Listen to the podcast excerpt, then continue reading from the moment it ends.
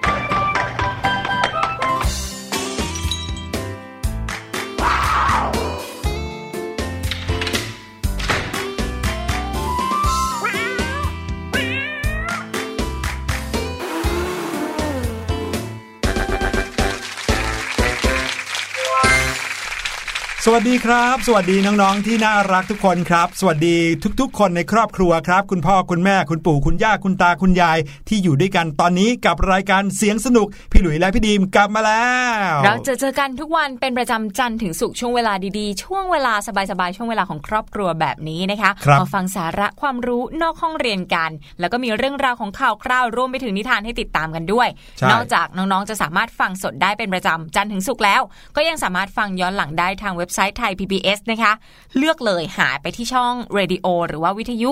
แล้วก็ตามหาอีกนิดนึงกว่าสายตามองหารายการเสียงสนุกนะคะ ทีนี้ละจะได้พบกับคลังเนื้อหาของรายการเราหลายร้อยเทปแล้วด้วย ครับผมพี่หลุยจะบอกว่าจริง ๆ แล้วคุณพ่อคุณแม่เนี่ยฟังเรื่องราวของวิชาเรียนของเด็ก ๆ เอาไว้ก็ดีเหมือนกันนะ เวลาที่เราคุยกันกับเด็กๆ น้องๆ ลูกๆ อย่างเงี้ยนะครับ เราก็จะได้มีอะไรที่ตรงกันนะ เอาไว้มาคุยกัน เช่นเรื่องของอเลขแล้วเด็กๆเขาเรียนเลขอะไรกันนะครับ หรือว่าเรื่องของสังคมวิทยาศาสตร์ มีอะไรที่เด็ก ๆ สนใจกันบ้าง แน่นอนครับหัวข้อต่างๆ ที่น้องๆ สนใจสามารถถามกันเข้ามาได้นะ อยากให้อธิบายอยากให้พูดคุยเรื่องอะไรกันนะครับ ก็มีมาฝากกันแบบนี้น้องๆ ก็สามารถ เขียนเข้ามาได้นะครับ ผ่านทางคอมเมนต์หรือว่าทางเว็บไซต์ หรือหน้าแฟนเพจของไทย PBS ก็ได้นะครับ บอกว่ารายการเสียงสนุกเพิ่มเติมตรงนี้หน่อย ลดตรงนี้หน่อยอะไรเงี้ยพี่หลุยพูดน้อยๆหน่อยอย่างเงี้ยก็บอกกันได้เหมือนกันนะครับค่ะ พูดถึงเรื่องของการทำความเข้าใจการสื่อสารระหว่างลูกกับพ่อแม่นะคะ มีเรื่องหนึ่งค่ะ พี่ดิมว่าน่าจะเป็นเรื่องที่เกิดขึ้นกับทุกบ้าน คือเรื่องความฝันของเด็กๆ ค่ะพี่หลุยอืมพี่หลุยเคยไหมตอนเด็กๆ ที่จะต้อง เก็บเงินเพื่อซื้ออะไรสักอย่างหรือว่าเพื่อทำอะไรสักอย่าง ซึ่งต้องใช้เงินแบบก้อนใหญ่มากเลยโอ้อะโหของอย่างแรกเลยนะครับที่พี่หลุยเก็บเงินเพื่อซื้อเองนะ แต่ว่าเก็บได้ไม่ทั้งหมดนะครับ เพราะว่าคุณพ่อบอกว่าถ้าเก็บได้ครึ่งหนึ่งเมื่อไหร่ จะออกเงินอีกครึ่งหนึ่งให้แล้วก็จะซื้อให้เลยอืมอ่าสิ่งนั้นคืออะไรคะตื่นเต้นจักรยานครับอ๋ออาพี่หลุยเนี่ยอยากได้จักรยานแบบคันใหญ่ๆมากเลย เพราะว่าตอนที่เราตัวเล็กๆเนี่ยคุณพ่อก็ซื้อจักรยานคันเล็กที่มี3ล้อให้ใช่ไหมค่ะแต่พอเราเห็นเพื่อนรุ่นพี่ที่อยู่แถวบ้านเนี่ยเขาขับจักรยานคันใหญ่กันแล้วอืมเราก็อยากขับบ้างอะครับโอ้โห อยากแบบรบเร้าคุณพ่อให้ซื้อให้คุณพ่อก็บอกว่า เรามีอยู่แล้วคันหนึ่งไงคันเล็ก เราขับไปก่อนอย่างเงี้ยนะครับ แต่ว่าหลุยจะโตแล้วนะ อยากได้คันใหญ่กว่าเดิมอะไรเงี้ยคุณพ่อบอกว่าได้เลยลูกแต่ว่าลูกจะต้องเก็บเงินซื้อเองโอ้โหตอนนั้นนะพี่หลุยตั้งใจเก็บสุดๆเลยนะครับโอ้โหเพื่อจะได้แบบซื้อของที่อยากได้จริง ๆ นะครับ เพราะตอนนั้นเนี่ยพี่ๆเพื่อนๆเนี่ยที่อยู่รอบๆบ้านนะครับ คือบ้านพี่หลุยเนี่ยนะมีเด็กอยู่ในวัยเดียวกันหลาย ๆ บ้านเนี่ยเยอะมากเลยอยู่กันเป็นค่ะแก๊งใหญ่เลย แล้วพอเห็นบ้านนั้นมีแล้ว เพื่อนคนนี้มีแล้ว น้องคนนี้มีแล้ว มีกันหมดแล้วเรายังไม่มีเลยเราก็เลยอยากได้สุด ๆ ไปเลย มันน้อยหน้าคนอื่นเนาะยอมไม่ได้จริงคือเวลาที่เขาเนี่ยขี่จักรยานไปไหนกันเนี่ยนะครับ เราก็จะต้องซ้อนท้ายเขาไปอ่าใช่ไหมแต่ว่าถ้าเกิดว่าเรามีของเราหนึ่งคันเนี่ยเราก็จะสามารถ ไปด้วยกันแล้วก็ขี่ไปได้ถึงไหนตอนไหนได้ด้วยกันหมดเลย เพราะว่าแถวบ้านพี่หลุยเนี่ยมี 3 4 ซอยขับทะลุถึงกันได้หมดเลย แล้วก็ไม่อันตรายด้วยเมื่อก่อนรถน้อยนะครับค่ะก็เลยอยากได้จักรยานสุดๆไปเลยนะครับแล้วก็คอยบอกคุณพ่อทุกอาทิตย์เลยว่าเนี่ยอาทิตย์นี้ได้เท่านี้แล้วนะอาทิตย์นี้ได้เท่านี้แล้วนะ ซึ่งน้อยมากเลยนะ เพิ่มขึ้นทีละ 50 บาท 50 บาทอย่างเงี้ยอ๋อแต่ก็เป็นความตั้งใจสุดๆ ที่อยากเก็บให้ได้จริง ๆ ครับๆค่ะ ของพี่ดิมเนี่ยเป็นการวางเงื่อนไขกับคุณแม่เหมือนกัน คุณแม่เป็นคนวางเงื่อนไขพูดแบบนี้ดีกว่า คือตอนมัธยมก็จะมีคอมพิวเตอร์ตั้งโต๊ะแบบ PC อยู่แล้วใช่ไหมคะอืมแต่ทีนี้โตขึ้นน่ะพี่ดีมก็อยากจะมีคอมพิวเตอร์พกพาโน้ตบุ๊ก เอาไปใช้งานอ๋อเวลาไปโรงเรียนหรือว่าทำรายงานกับเพื่อนๆ แต่ว่าคุณแม่ก็ยื่นเงื่อนไขเหมือนกัน บอกว่าให้เรียนจบมัธยมก่อน ให้เข้าชั้นมหาวิทยาลัยก่อนถึงฮะจะซื้อได้นะคะอืมก็เลยเริ่มเก็บเงินตั้งแต่มัธยม พอถึงมหาลัยก็ไม่ใช่ปีหนึ่งหรอกปีสองปีสามนะคะอือฮึถึงได้ซื้อเครื่องคอมพิวเตอร์แบบพกพาหรือว่าโน้ตบุ๊กนั่นเอง ก็ถือว่าเป็นการวางเงื่อนไขเป็นการสื่อสารระหว่างคุณพ่อคุณแม่มาถึงตัวเรานะคะ เพื่อที่จะให้เราเนี่ยตั้งใจทำอะไรสักอย่างหนึ่งด้วยตัวเอง พี่หลุยเนี่ยโชคดีกว่าพี่ดีมมากเลยนะ เพราะว่าตอนที่พี่หลุยอยู่มัธยมเนี่ยยังไม่มีโน้ตบุ๊กเลยคือ ก็เลยไม่ต้องซื้อใช่คือไหมในโลกนี้ยังไม่มีโน้ตบุ๊กเลยนะครับก็เพิ่งจะมามีตอนหลังจากเข้ามหาลัยมาหลายปีแล้วเนี่ยเขาถึงจะเริ่มมีคำว่าโน้ตบุ๊กหรือว่าคอมพิวเตอร์พกพาใช้กันนะครับ แต่เดี๋ยวนี้น้องๆเนี่ยไม่ต้องมีโทรศัพท์หรือว่าเอ้ยไม่ไม่ต้องมีคอมพิวเตอร์เลย น้องๆอาจจะงงที่เราคุยกันเมื่อตะกี้นี้เออพูดถึงเรื่องอะไรกันอยู่นะครับ เพราะว่าในมือถือที่น้องๆใช้เพื่อที่จะพูดคุยกับคุณพ่อคุณแม่เนี่ยก็มีอะไรหลาย ๆ อย่างที่สามารถทำได้ นะครับแทนคอมพิวเตอร์เลยแล้วก็สะดวกสบายมากๆเลย แล้วก็ส่วนใหญ่แล้วน้องๆ อาจจะต้องเขาเรียกว่าอาจจะเก็บเงินซื้อเองบ้างเหมือนกันอ่าค่ะหลายๆ คนก็คุณพ่อคุณแม่ซื้อให้นะครับ แต่หลาย ๆ คนก็คุณพ่อคุณแม่บอกอยากได้รุ่นแบบนี้เหรอ เก็บตังค์สินะนะครับ เก็บตังค์แล้วก็จะได้ช่วยเพิ่มคุณค่าของสิ่งที่เราเนี่ยอุตส่าห์ลงทุนนะ อดค่าขนม แล้วก็อดทนไม่ใช้เงินฟุ่มเฟือย เพื่อจะได้ได้ของที่เราต้องการ อันเนี้ยค่ะถือเป็นคุณค่าของของของเรามากเลยนะค่ะ คือความจริงแล้วสมัยเนี้ยเทคโนโลยีมันเข้าถึงผู้คนมากขึ้น มันทำให้อุปกรณ์อิเล็กทรอนิกส์ต่างๆเนี่ยอาจจะราคาถูกลง แต่ว่าการที่เราต้องซื้อเองเนี่ยบางทีมันก็เป็นเรื่องยากเหมือนกัน เด็ก ๆ ก็ได้ค่าขนมไม่เยอะนะคะ บางทีเวลาต้องเก็บเงินซื้ออะไรหลักพันหลักหมื่นเนี่ยเป็นเรื่องใหญ่เหมือนกันนะ เพราะฉะนั้นอืมต้องอาศัยความตั้งใจเต็มที่นะคะครับเหมือนกับเด็กคนนึงค่ะเป็นเด็กผู้ชายค่ะเขากับคุณพ่อคุณแม่นะคะ เก็บหอมรอมริบ ทีละเล็กทีละน้อยค่ะพี่หลุยอืมเพื่อที่จะไปเที่ยวดิสนีย์เวิลด์ดินแดนในฝันของเด็กหลายคนทั่วโลกเลยนะคะอันนี้ไม่ได้เก็บเงินเพื่อเอาไว้ซื้อของใช่ไหมแต่ค่ะเอาเก็บไว้เพื่อที่จะได้ไปไปเที่ยวเที่ยวดิสนีย์แลนด์ดิสนีย์เวิลด์ที่หลาย ๆ คนชื่นชอบโอ้ยพูดถึงสวนสนุกแล้วนะ ถ้าพูดถึงสวนสนุกอันดับหนึ่งของโลกก็คงจะต้องเป็นดิสนีย์แลนด์นี่แหละดิสนีย์แลนด์นะเอคะอถ้าแน่เป็นนอนว่าทุกๆคนน่ะอยากไปพี่หลุยส์ก็ป่านนี้ก็ยังอยากไปอยู่เลย ถึงแม้ว่าจะเลยวัยเด็กมามากแล้วก็ตามนะคะใช่น้องคนนี้ก็อยากไปดิสนีย์แลนด์เหมือนกันแต่ว่าสุดท้ายแล้วเนี่ยเขาไม่ได้ไปค่ะ แต่ว่าจะมีสาเหตุมาจากอะไรนะคะ เดี๋ยวรอติดตามกันในช่วงเสียงจากข่าว ส่วนตอนนี้พักกันสักครู่นะคะ แล้วเดี๋ยวเจอกันในช่วงหน้าค่ะ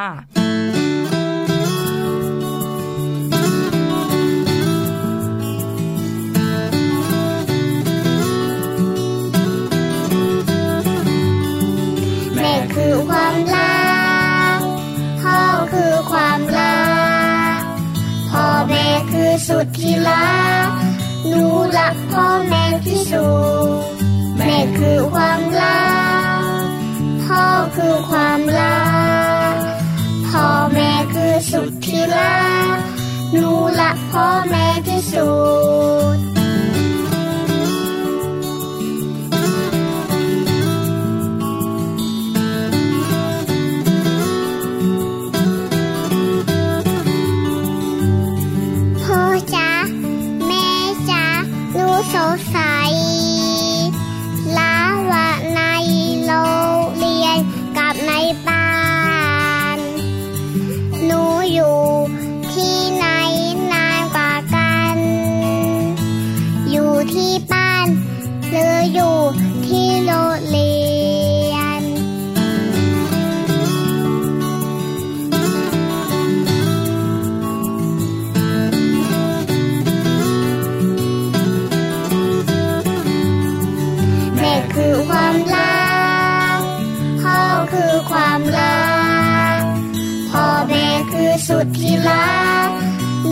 รักพ่อแม่ที่สุด แม่คือความรัก พ่อคือความรัก พ่อแม่คือสุดที่รักหนูรักพ่อแม่ที่สุด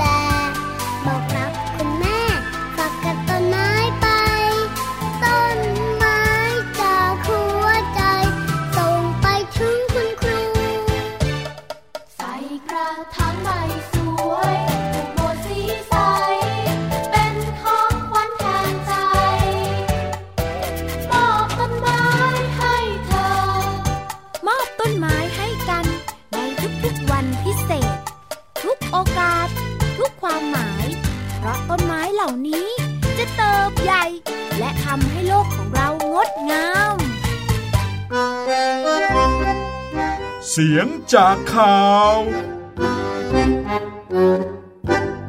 รายการเสียงสนุกของเรานะครับมีเพลงเพราะๆให้น้องๆได้ฟังแบบนี้ตลอดทั้ง 1 ชั่วโมงเลยนะครับสลับไปกับเนื้อหาที่เราเอามาคุยกับน้องๆนะครับและช่วงนี้กลับเข้าสู่ช่วงแรกของรายการของเราก็คือช่วงเสียงจากข่าวนั่นเองครับเสียงจากข่าวก็คือช่วงที่ให้น้องๆได้ฟังข่าวนะครับฟังเสียงของพี่หลุยแล้วก็พี่ดีมนี่แหละเล่าเรื่องราวของข่าวที่เกิดขึ้นทั่วโลกนะครับไม่ว่าจะเป็นข่าวดี ข่าวร้าย ข่าวที่เราต้องระวังข่าวที่จะทำให้เราเป็นกำลังใจให้กับคนอื่น ๆ ก็ล้วนแล้วแต่ทำให้เรานั้นมีเขาเรียกว่ามีความคิดนะครับจากสิ่งที่เราได้จากข่าวนั้นๆครับวันนี้เป็นข่าวที่น่าประทับใจอีกข่าวหนึ่งยังอยู่ที่เรื่องของเฮอริเคนด้วยโอ้โหเฮอริเคนเนี่ยคือพัดทำลายหลายประเทศนะคะในช่วงที่ผ่านมาก็เลยมีข่าวสารที่เกี่ยวกับเฮอริเคนมากสักเล็กน้อยค่ะดอเรียนเนี่ยใช่ไหมดอเรียนค่ะ แต่ว่าไม่ใช่เรื่องราวของภัยที่ทำให้เห็นความเสียหายที่เกิดจากเฮอริเคนนะคะเป็นเรื่องราวประทับใจที่เกิดขึ้นระหว่างที่เกิดเฮอริเคนค่ะพี่หลุยครับเรื่องราวนี้นะคะเป็นเรื่องราวของเด็กชายอายุแค่ค่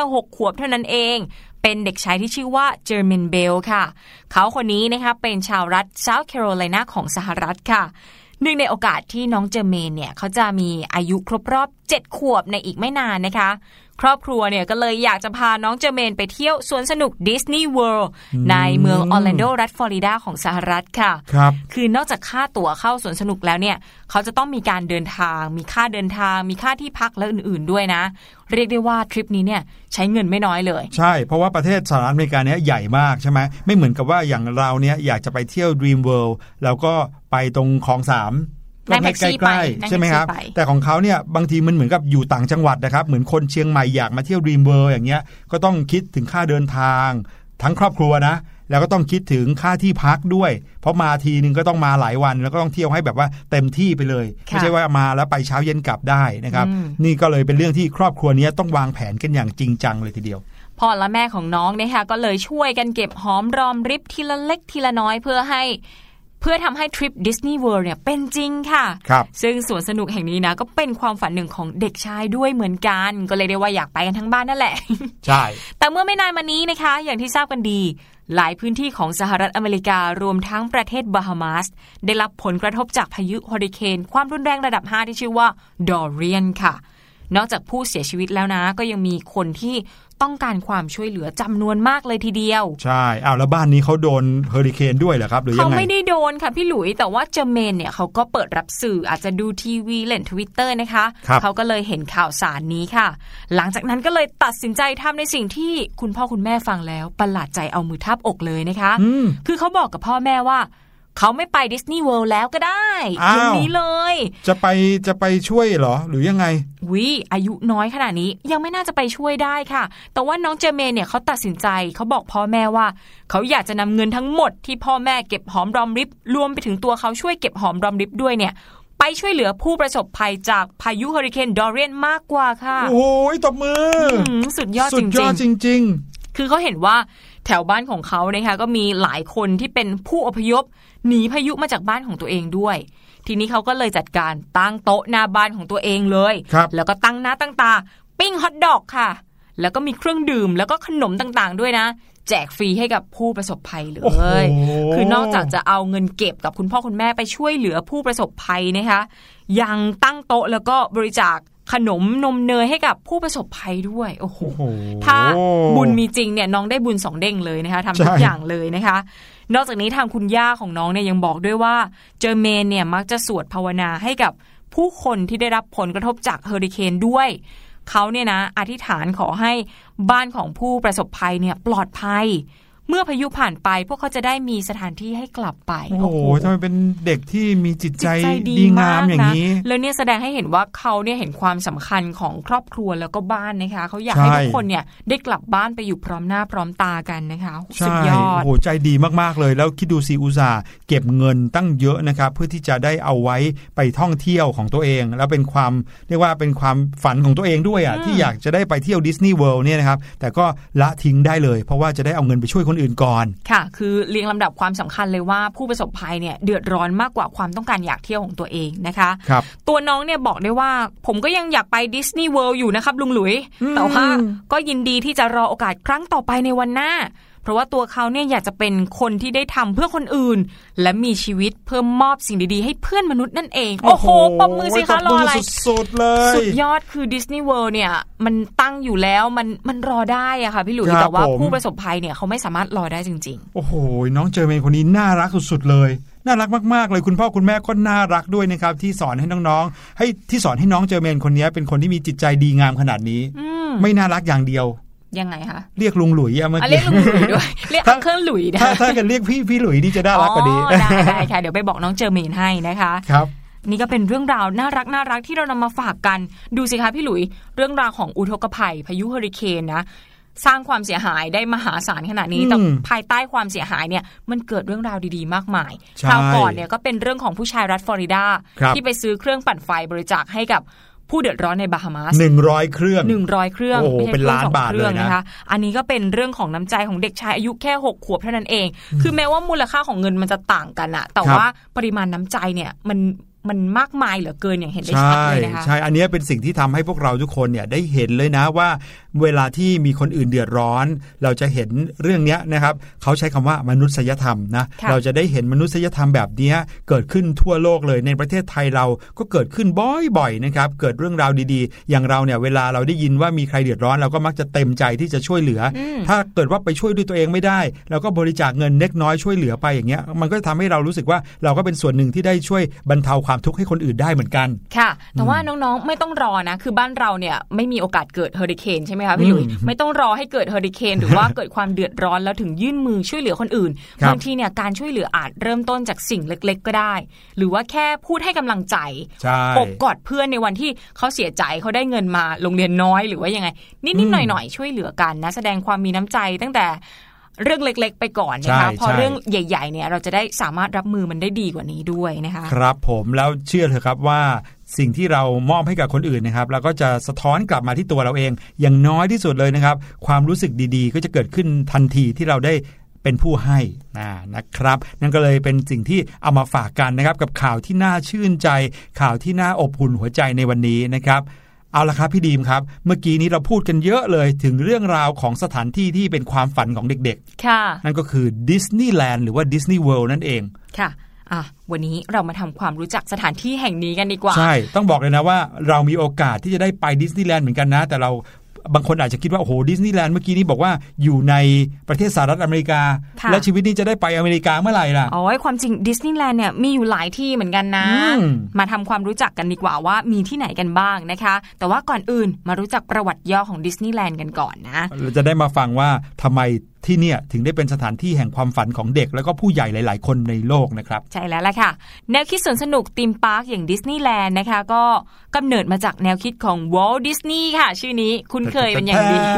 ผู้ก่อตั้งดิสนีย์นั่นเองนะคะ คือเขาเนี่ยได้เดินทางไปเที่ยวสวนสนุกกริฟฟิธพาร์คที่ลอสแองเจลิสพร้อมกับลูกสาวค่ะ ก็คือไดแอนแล้วก็แชรอนครับบวกกับแฟนคลับเนี่ยเขียนจดหมายเข้ามาเรียกร้องมากมายนะคะ บอกว่าอยากจะย่างกรายเข้าไปชมสตูดิโอของดิสนีย์ค่ะ ซึ่งเป็นสถานที่ผลิตผลงานมากมายนั่นเอง ต้องบอกก่อนว่าดิสนีย์แลนด์หรือว่าดิสนีย์เวิลด์เนี่ยเขาไม่ได้เกิดขึ้นมาพร้อมการ์ตูนวอลดิสนีย์หรือเกิดพร้อมมิกกี้เมาส์นะ มิกกี้เมาส์หรือว่าการ์ตูนวอลดิสนีย์เนี่ยนะครับเกิดขึ้นมานานนับ 10 ปีแล้ว หลังจากที่การ์ตูนหลาย ๆ เรื่องเนี่ยโด่งดังแล้วนะครับถึงได้มีความต้องการที่โอ้โหทำไมไม่ทำเป็นสวนสนุกไปเลยล่ะเกิดขึ้นมา ค่ะ คือผู้ชมเนี่ยเขาก็มองว่าตัวการ์ตูนก็เยอะขนาดนี้แล้วเนี่ยน่าจะอืมสร้างเป็นอีกอาณาจักรไปเลยนะ เป็นดินแดนของตัวการ์ตูนไปเลยนะครับทีนี้คุณวอลดิสนีย์เนี่ยก็เลยมีแนวคิดค่ะว่าควรจะมีสวนสนุกให้กับแฟนคลับของเขาได้มาใช้เวลาร่วมกับครอบครัว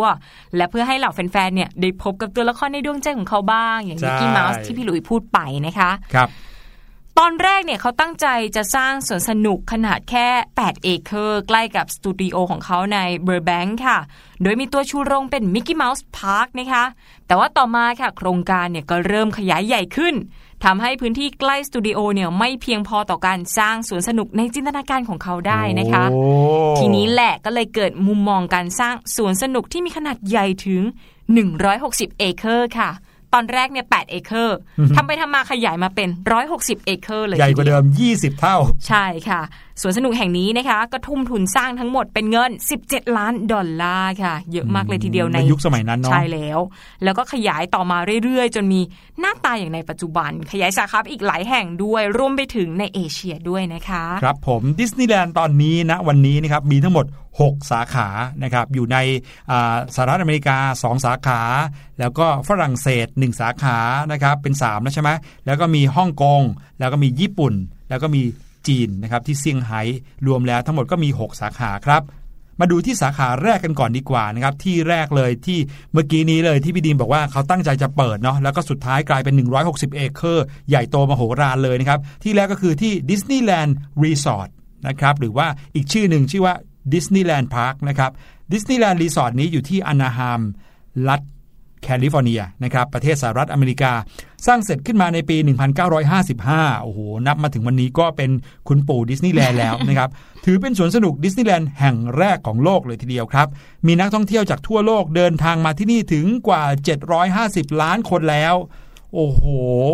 เห็นชื่อว่าดิสนีย์แลนด์รีสอร์ทเนี่ยนะครับ ในนั้นยังมีสวนสนุกย่อยที่เป็น theme park อีก 2 theme park แล้วก็มีอีก 3 โรงแรม ใหญ่โตมโหฬารมาก มีร้านค้าเกี่ยวกับดิสนีย์มีร้านอาหารแล้วมีความบันเทิงอีกเพียบไปหมดเลย ข้างในสวนสนุกนั้นก็จะมีโซนจากแอนิเมชันและภาพยนตร์ต่างๆ หลากหลายเรื่องจากดิสนีย์นะครับอย่างเรื่อง Cars แล้วก็ในปี 2019กำลังจะเปิดโซน Guardians of the Galaxy ด้วยนะครับ อันนี้เป็นแบบเกี่ยวกับเรื่องของแบบ Marvel เลย แล้วก็ยังมีตามด้วยเรื่องของ Star Wars ก็จะเปิดที่นี่ด้วยเหมือนกันครับ เมื่อตะกี้นี้ดิสนีย์แลนด์รีสอร์ทแห่งแรกของโลกใช่ไหมคะครับไปเดมพามาดูกันต่อค่ะพี่หลุยที่ Walt Disney World Resort ที่นี่นะเกทับข้อมูลของพี่หลุยได้เลยนะคะยังไงเพราะฮะว่าเป็นดิสนีย์รีสอร์ทแห่งแรกที่ใหญ่ที่สุด แล้วก็มีนักท่องเที่ยวเยี่ยมชม มากที่สุดในโลกด้วยแหละค่ะโอ้โหแสดงว่าใหญ่กว่า ใหญ่กว่าเกทับนะคะ ที่แห่งนี้ก็ตั้งอยู่ที่เมืองออร์แลนโดรัฐฟลอริดาของสหรัฐเหมือนกันค่ะดิสนีย์แลนด์ที่นี่สร้างเสร็จเมื่อปี 1971 นะคะครับมีทั้งสวนน้ำสนามกอล์ฟ ร้านขายของที่ระลึกและร้านอาหารค่ะ เรียกได้ว่าสนุกกันได้ทั้งครอบครัวเลย และในปี 2016 ก็ได้เปิดตัวธีมภาพยนตร์ชื่อดังอย่างอวตารแล้วก็เนื่องในโอกาสครบ 50 ปีของ Walt Disney World Resort ในปี 2021 นี้นะคะ ก็จะมีการเพิ่มเครื่องเล่นใหม่ ๆ เข้ามาด้วย ก็คือ Ratatouille สังเกตว่าเป็นชื่อหนังหมดเลยนะคะอืมชื่อการ์ตูนที่วอลดิสนีย์เคยทำค่ะ Guardian of the Galaxy Toy Story Land โอ้ Star Wars แล้วก็อีกเพียบเรียกได้ว่าสาวกดิสนีย์เนี่ยห้ามพลาดเลยทีเดียวอยากค่ะไปอยากไปทำไงดีถึงจะได้ไปที่แบบนี้เนี่ยเริ่มเก็บเงินก่อนนะคะแล้วก็อย่าเพิ่งไปบริจาคให้ใครใจแข็งไว้นะคะพี่หลุยต่อมาครับสาขาที่ 3 ก็คือโตเกียวดิสนีย์แลนด์เนี่ยครับหรือว่าโตเกียวดิสนีย์รีสอร์ทนั่นเองนะครับโตเกียวดิสนีย์รีสอร์ทที่เรียกกันว่า โตเกียวดิสนีย์แลนด์เนี่ยอยู่ในประเทศญี่ปุ่นแน่นอนนะครับ เปิดขึ้นเมื่อปี 2526 36 ปีแล้วตอนนี้ ครับผมเป็นสวนสนุกดิสนีย์แลนด์แห่งแรกที่ไม่ได้อยู่ในอเมริกาครับ แล้วก็เป็นที่แรกของเอเชียอีกด้วย ภายในโตเกียวดิสนีย์แลนด์แล้วก็โตเกียวดิสนีย์ซี คือโตเกียวดิสนีย์รีสอร์ทเนี่ยแบ่งเป็น 2 โซนนะครับ ซ้ายขวาก็คือดิสนีย์แลนด์หนึ่งที่ แล้วก็ดิสนีย์ซีอีกหนึ่งที่เขาจะมีตู้น้ำอ่าอควาเรียมนะ ที่มีสัตว์ทะเลอยู่ในนั้นเต็มไปหมดเลย แล้วก็ยังมีโรงแรม รีสอร์ทรวมไปถึงร้านค้าร้านอาหาร แล้วก็แหล่งรวมความบันเทิงอีกเพียบเลยนะครับภายในสวนสนุกโตเกียวดิสนีย์แลนด์ก็จะมีหลายโซนมากๆครับ character จากเหล่าตัวการ์ตูนดิสนีย์ใหม่ๆนะครับไม่ว่าจะเป็นโฉมงามกับเจ้าชายอสูรนะหรือว่า Beauty and the Beast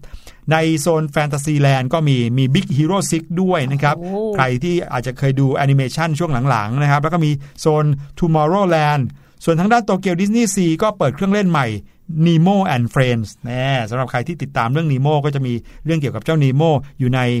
Disney ซีนี้ด้วยครับ พูดถึงโตเกียวดิสนีย์แลนด์เป็นแห่งแรกในเอเชียใช่ไหมคะ ไม่น่าเชื่อนะที่ยุโรปเนี่ยยังเปิดดิสนีย์แลนด์ช้ากว่าเอเชียอีกนะคะครับอย่างเช่นที่ดิสนีย์แลนด์ปารีสค่ะ ก็เรียกได้ว่าเป็นดิสนีย์แลนด์แห่งแรกในยุโรป อยู่ที่ฝรั่งเศสนะคะ ก็สร้างขึ้นมาปี 1992 นี่เอง ภายในเนี่ยก็มีทั้งสวนสนุก รีสอร์ทศูนย์การประชุม สนามกอล์ฟ ร้านค้าร้านอาหาร และแหล่งรวมความบันเทิงอีกเพียบเลย ไฮไลท์นะคะก็คือขบวนพาเหรดจากเหล่าตัวการ์ตูนดิสนีย์และการแสดงโชว์ยามค่ำคืนสุดอลังการ อันนี้น่าจะเหมือนกันทุกสาขานะคะครับผมอะต่อมายังมีฮ่องกงดิสนีย์แลนด์ครับอันนี้โอ้โหอันนี้สุดยอดมากๆ พี่หลุยชอบมากเลยนะครับ เพราะว่าอยู่ใกล้เรามากที่สุด ถามว่าเคยไปยังยังนะครับฮ่องกงดิสนีย์แลนด์นี้นะครับ เป็นดิสนีย์แลนด์แห่งที่ 2 ในเอเชียครับอยู่ที่ฮ่องกงนี่เอง สร้างขึ้นเมื่อปี 2005 แล้วก็เป็นสวนสนุกดิสนีย์ที่นักท่องเที่ยวต่างแห่กันมาเที่ยวตลอดทั้งปีเลยครับ เนื่องจากมาง่ายนะ แล้วก็มี theme park และรีสอร์ทไม่ว่าจะเป็น Toy Story Land ก็มีนะครับ Grizzly Ground ก็มีแล้วก็ Mystic Point ก็มีนะครับ ที่นี่ก็ยังมีแผนเพิ่มโซนใหม่ๆ แล้วก็เครื่องเล่นอีกเพียบไปหมดเลย ล่าสุดก็คือโซน Iron Man โอ้โหโอ้ยหลายๆ คนที่เป็นแฟนมาเวลก็คงจะชอบนะครับ มีเครื่องเล่นที่เรียกว่าสุดมันมันสุดๆ ไปเลยครับ ส่วนอีกที่หนึ่งก็ยังอยู่ในเอเชียค่ะ นั่นก็คือเซี่ยงไฮ้ดิสนีย์รีสอร์ทนั่นเอง ก็เรียกได้ว่าเป็นดิสนีย์แลนด์น้องใหม่ของทางฝั่งเอเชีย อยู่ที่เซี่ยงไฮ้ของจีนนะคะ เพิ่งเปิดเมื่อปี 2016 นี่เอง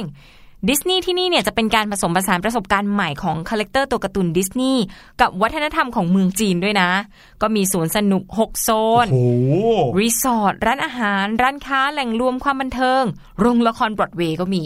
และในปีสุดยอด2018 ก็จะเปิดโซน Toy Story Land อีกด้วยนะคะ โอ้ Toy Story นี่มีหลายสาขาจังเลยเนาะ โอ้ทำไมดิสนีย์ถึงมีเยอะขนาดนี้นะครับ พี่หลุยเชื่อนะว่าในอนาคตก็ต้องมีอีกหลายประเทศแหละ เฝ้ารอให้มาถึงประเทศไทยบ้างนะจะคะมีจะไหมได้ไม่อะต้องไปเที่ยวไกล นั่นน่ะสิ แต่ว่าต้องบอกก่อนนะครับว่าสวนสนุกดิสนีย์แลนด์เนี่ยมีมาตรฐานที่สูงมากๆเลยนะครับ ไม่เหมือนกับสสวนสนุกของต่างๆหลาย ๆ ประเทศ เขาจะต้องมีการแบบว่า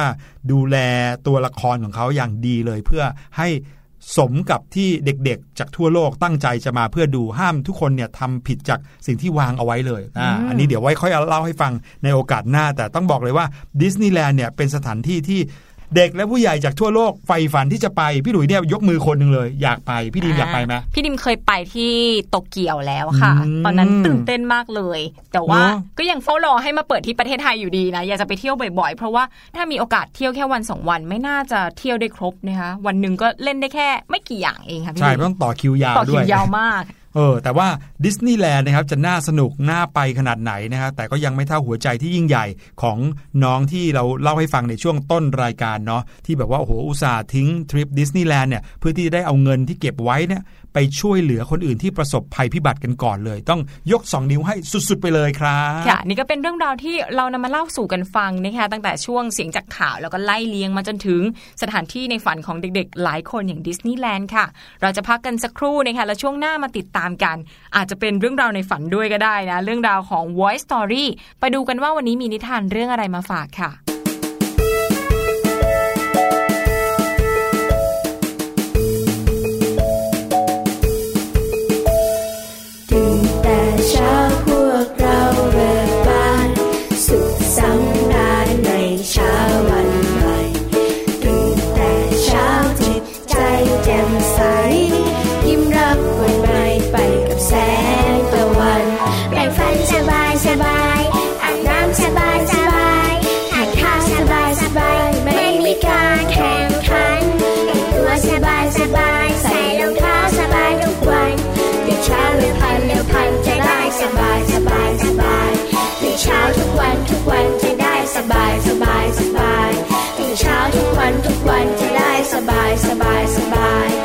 เช้าทุกวันทุกวันจะได้สบายสบายสบาย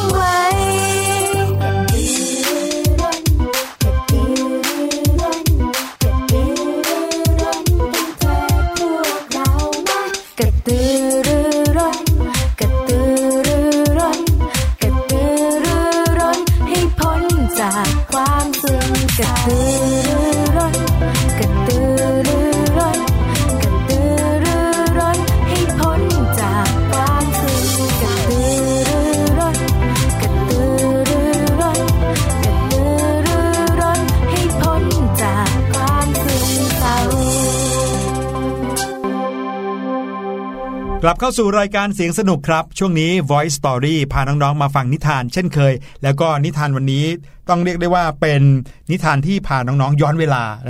นะครับ ไปเป็นแบบนิทานโบราณสักนิดหนึ่งครับ ใช่แล้วละค่ะ เพราะว่านิทานในวันนี้นะคะมีพูดถึงเรื่องพราหมณ์ด้วยนะอืมเด็กๆ อาจจะคิดว่าเป็นเอ๊ะเป็นละครย้อนยุคอย่างนั้นหรือเปล่านะคะอ่าไม่ใช่นะคะความจริงแล้วเป็นส่วนหนึ่งของนิทานที่มีชื่อเรื่องว่าลูกโคคำหวานค่ะ ลูกโคคำหวานเนี่ยก็เป็นเรื่องราวของลูกโคตัวหนึ่งนะ ที่พอโดนตวาดปุ๊บตกใจเสียใจแล้วก็หยุดเดินเลยค่ะพี่หลุยอื มมาติดตามกันนะคะว่าเจ้าลูกโคตัวนี้จะสามารถกลับไปเดินลากเกวียนได้ตามปกติหรือไม่ในนิทานที่ชื่อเรื่องว่า ลูกโคคำหวานค่ะช่วงของ White Story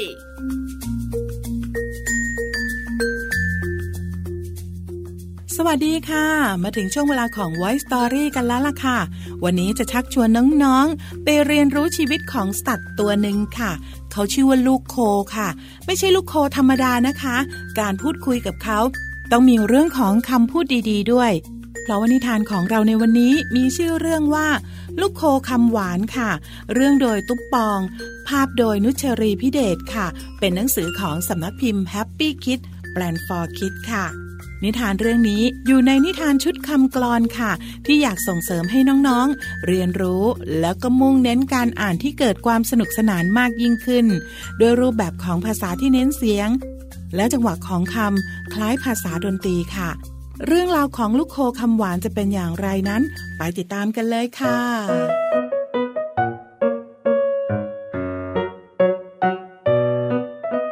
การละครั้งหนึ่งนานมาแล้ว ทุ่งกว้างกลางป่าน่าชมร่มเงา ชายป่าทุ่งหญ้างามงาม มีบ้านของพราหมณ์ แก่แก่เท่าเท่าชุบเลี้ยงลูกโคตัวผู้ ใส่ใจเลี้ยงดู ข้าวยาคู ข้าวเมา กระทั่งลูกโคโตใหญ่ ล่ำกว่าตัวไหน ตัวใดไม่เท่า พละกำลังมากมี ในพรานนี้ไม่อายใครเขา วันหนึ่งลูกโคเดินมา บอกพรามเท่าว่า พ่อพรามผู้เท่า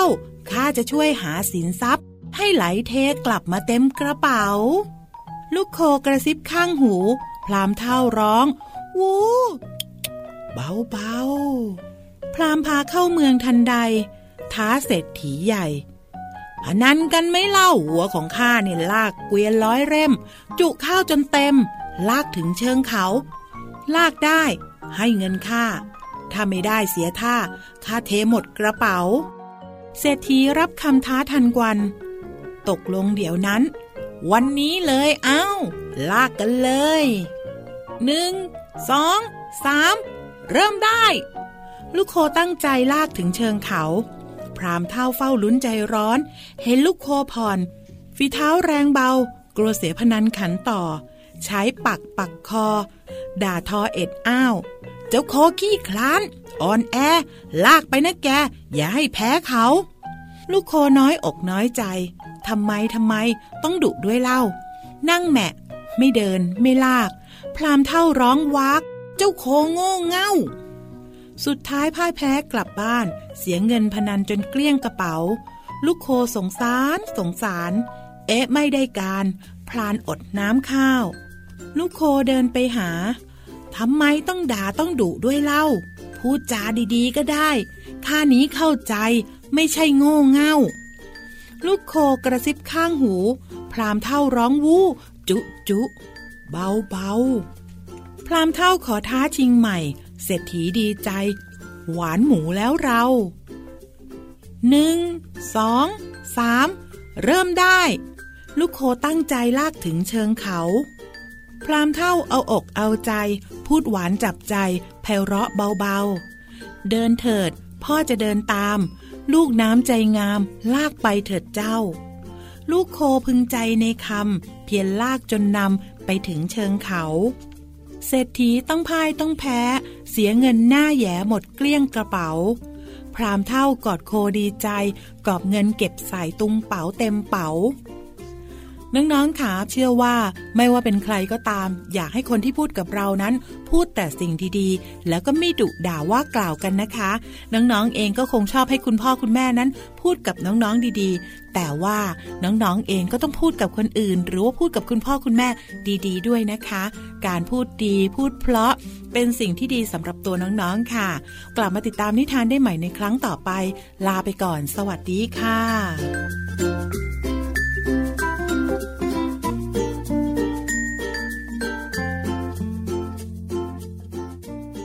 โอ้โห ฟังเพลินเลยนะครับ เรื่องราวของลูกโคคำหวาน ถ้าเราอยากจะให้ใครทำอะไรให้เรานะครับ หรือว่าเราอยากจะพึ่งพาหรือว่าขอความช่วยเหลือจากใครเราก็คงจะต้องพูดจากับเขาดีๆเนาะค่ะเพื่อให้เขาเนี่ยรู้สึกว่าเออ อยากจะช่วยแหมถ้าเกิดว่าเราไปขอความช่วยเหลือแล้วเราพูดจาไม่ดี ใครๆก็คงจะไม่อยากจะช่วยเหลือเราเนาะ เขาแยกไม่ออกว่ากำลังขอความช่วยเหลือหรือว่าดุเขาอยู่เนี่ยบางทีพูดกันดีๆก่อนก็ได้ ไม่ว่าจะเป็นเรื่องอะไรก็ตามนะคะครับนี่ก็เป็นเรื่องราวสาระดีๆ ที่เราได้เป็นแง่คิดที่เราได้จากนิทานที่ชื่อเรื่องว่าลูกหัวคำหวานค่ะ เราจะพักฟังเพลงกันอีกครู่เดียวนะคะแล้วช่วงหน้า มาเจอเจอกันในช่วงย้อนเวลาพาเพลิน วันนี้มาติดตามกันว่าพี่หลุยกับพี่ดีมจะพาน้องๆย้อนเวลาไปเจอกับเรื่องราวของอะไรกันค่ะ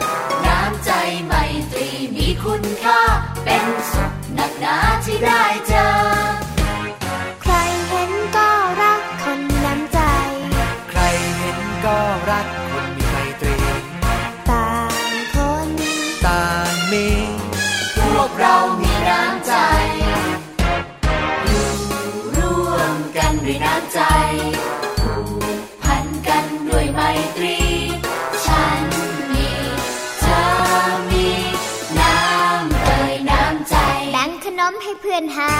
น นั่นคือน้ำใจ สอนน้องทำการบ้าน นั่นคือน้ำใจ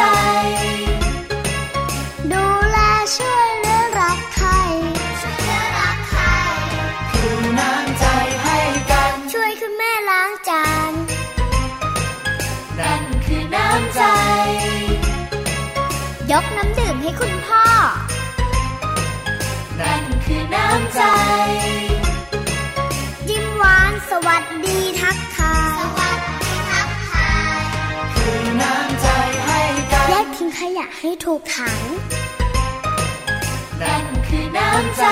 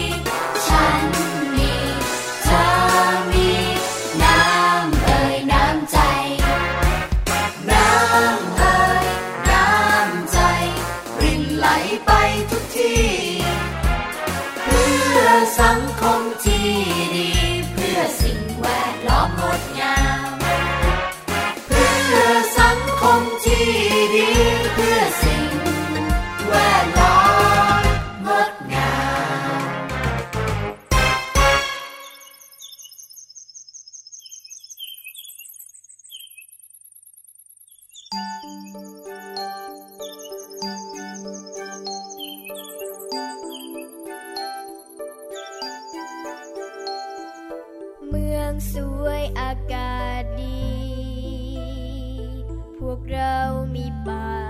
งดงาม ดูท้องฟ้าสิสีคราม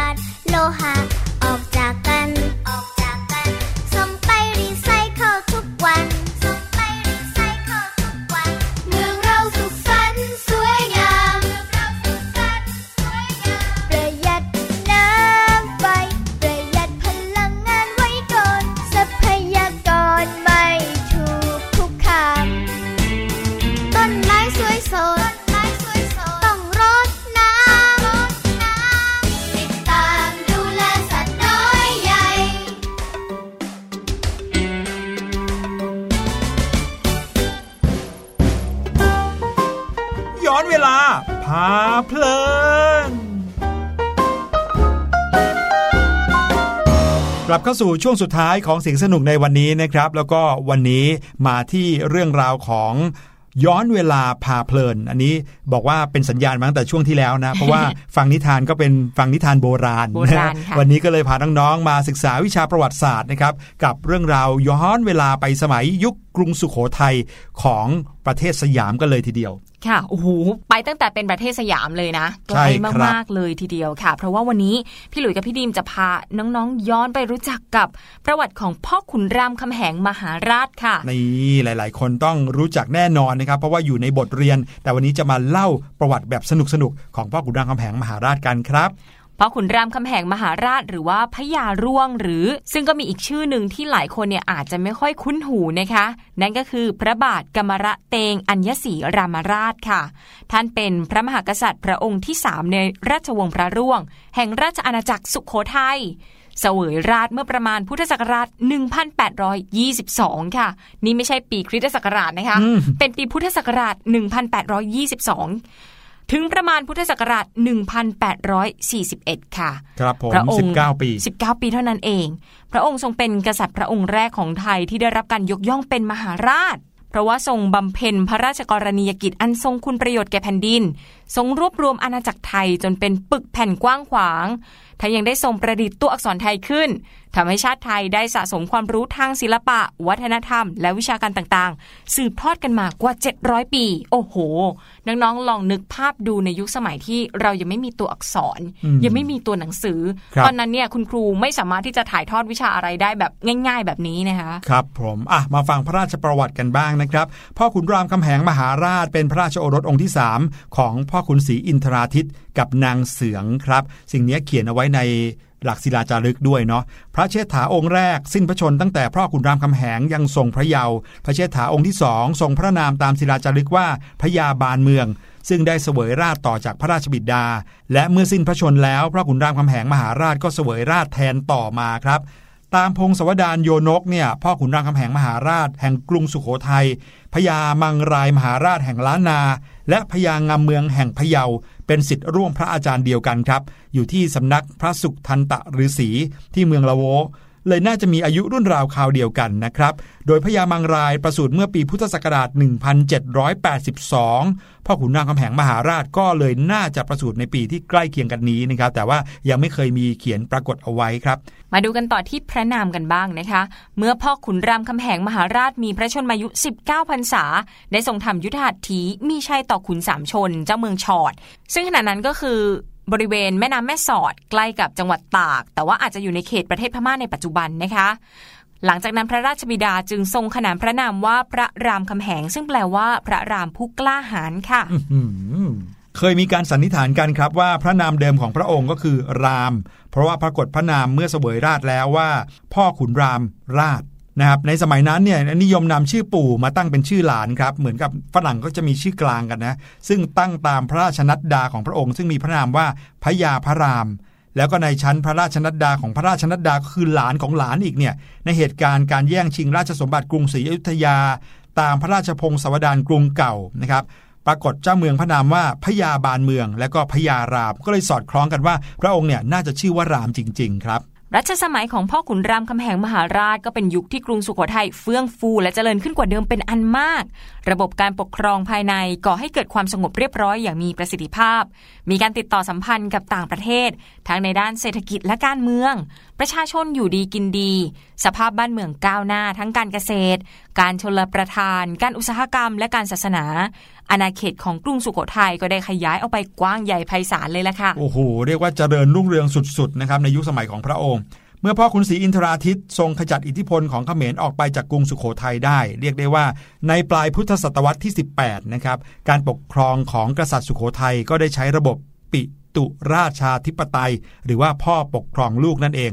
มีปรากฏข้อความในศิดาจารึกพ่อขุนนางคำแหงมหาราชด้วยนะครับว่า พ่อขุนนางคำแหงมหาราชทรงใช้พระราชอำนาจในการยุติธรรม และนิติบัญญัตินะหมายความว่าก็ใช้อำนาจของพระองค์เนี่ยในการปกครองดูแลบ้านเมืองอย่างดีนะครับราษฎรสามารถค้าขายได้โดยเสรี เจ้าเมืองไม่เรียกเก็บจังกอบหรือภาษีนะครับ ผู้ใดที่ล้มตายลงทรัพย์มรดกก็ตกแก่บุตรอ่าอันนี้เป็นกฎหมายที่มีมาตั้งแต่สมัยสุโขทัยแล้วนะ มาถึงวันนี้ก็ 7 8 0 0 ปีเข้าไปแล้ว เป็นรากฐานของกฎหมายที่ใช้กันจนถึงทุกวันนี้เลยครับ แล้วก็อันหนึ่งที่โด่งดังนะครับ แล้วก็เรียนรู้กันมาจนถึงทุกวันนี้ก็คือ ถ้าใครไม่ได้รับความเป็นธรรมในกรณีพิพาทคือมีเรื่องทะเลาะกันเนี่ยนะครับ แล้วไม่ได้รับความเป็นธรรมก็มีสิทธิ์ไปสั่นกระดิ่งที่แขวนไว้หน้าประตูวัง เพื่อที่จะถวายดีกาต่อพระมหากษัตริย์ได้พูดง่ายๆก็คือไปฟ้องพระมหากษัตริย์ได้ว่าไม่ได้รับความเป็นธรรม พระองค์ก็จะทรงตัดสินด้วยพระองค์เองเลยทำหน้าที่เหมือนศาลเลยอย่างนั้นเลยใช่ครับนะะก็เรียกได้ว่าเป็นการปกครองในแบบที่เรียกว่าพ่อปกครองลูก แล้วก็ทำให้ประชาชนเนี่ยรู้สึกอบอุ่นมีความสุขจริง ๆ ครับ นอกจากนี้พ่อขุนรามคำแหงมหาราชยังทรงใช้พุทธศาสนาเป็นเครื่องช่วยในการปกครองด้วยค่ะ โดยได้ทรงสร้างพระแท่นมนังคศิลาบาทขึ้นไว้กลางดงตาล เพื่อให้พระเถรานุเถระแสดงพระธรรมเทศนาแก่ประชาชนในวันพระด้วยส่วนวันธรรมดาพระองค์จะเสด็จประทับ เป็นประธานให้เจ้านายและข้าราชการปรึกษาราชการร่วมกันค่ะโอ้โหเห็นภาพการปกครองที่ไพร่ฟ้าหรือว่าประชาชนในประเทศในเมืองเนี่ยจะต้องรู้สึกแบบอบอุ่น อบอุ่น แล้วก็รู้สึกปลอดภัยมาก ๆ เลย เพราะว่าผู้นำหรือว่าเอ่อเจ้าเมืองนี่นะครับดูแลอย่างดีนะครับแล้วก็มีการทำให้ทุกคนเนี่ยเท่าเทียมเสมอภาคกัน แต่ว่าสิ่งที่สำคัญที่สุดเลยนะครับในยุคสมัยของพ่อขุนนางคำแหงมหาราชก็คือการประดิษฐ์อักษรไทยครับ ค่ะ โดยพ่อคุณรามคำแหงมหาราชทรงประดิษฐ์อักษรไทยขึ้นใช้เมื่อพุทธศักราชครับ1826 ลองนับดูนะ เรามีอักษรไทยใช้เนี่ยหลายร้อยปีแล้วนะคะครับพระองค์ได้ทรงประดิษฐ์พยัญชนะ สระ และวรรณยุกต์เพิ่มขึ้นให้สามารถเขียนแทนเสียงพูดของคำในภาษาไทยได้ทุกคำอืมกับทั้งได้นำสระและพยัญชนะมาอยู่ในบรรทัดเดียวกัน โดยไม่ต้องใช้พยัญชนะซ้อนกันด้วยทำให้เขียนและอ่านหนังสือไทยได้สะดวกมากยิ่งขึ้นค่ะ โอ้โห อันนี้คือเรียกได้ว่าว่าเป็นความเก่งกาจนะ ถ้าเป็นคำราชาศัพท์ก็ใช้คำว่า พระปรีชาสามารถ คือมีความเก่งกาจรู้แล้วก็สามารถที่จะทำให้เกิดรากฐานที่ทำให้คนไทยเนี่ยใช้มาจนถึงทุกวันนี้ค่อย ๆ ต่อยอด แล้วก็พัฒนาขึ้นมาเรื่อยๆ 7 8 0 0 ปีเข้าไปแล้ว ค่ะ นี่ก็เป็นเรื่องราวที่เรานำมาฝากกันในช่วงนี้นะคะ เรื่องราวของพ่อขุนรามคำแหงมหาราช กษัตริย์ไทยพระองค์แรกที่ได้ชื่อว่าเป็นมหาราชนะคะ วันนี้หมดเวลาของรายการเสียงสนุกแล้วค่ะ พี่หลุยกับพี่ดีมลาน้องๆไปก่อน แล้วพบกันใหม่โอกาสหน้า สวัสดีค่ะ สวัสดีครับ สบัดจินตนาการ สนุกกับเสียง เสริมสร้างความรู้ในรายการ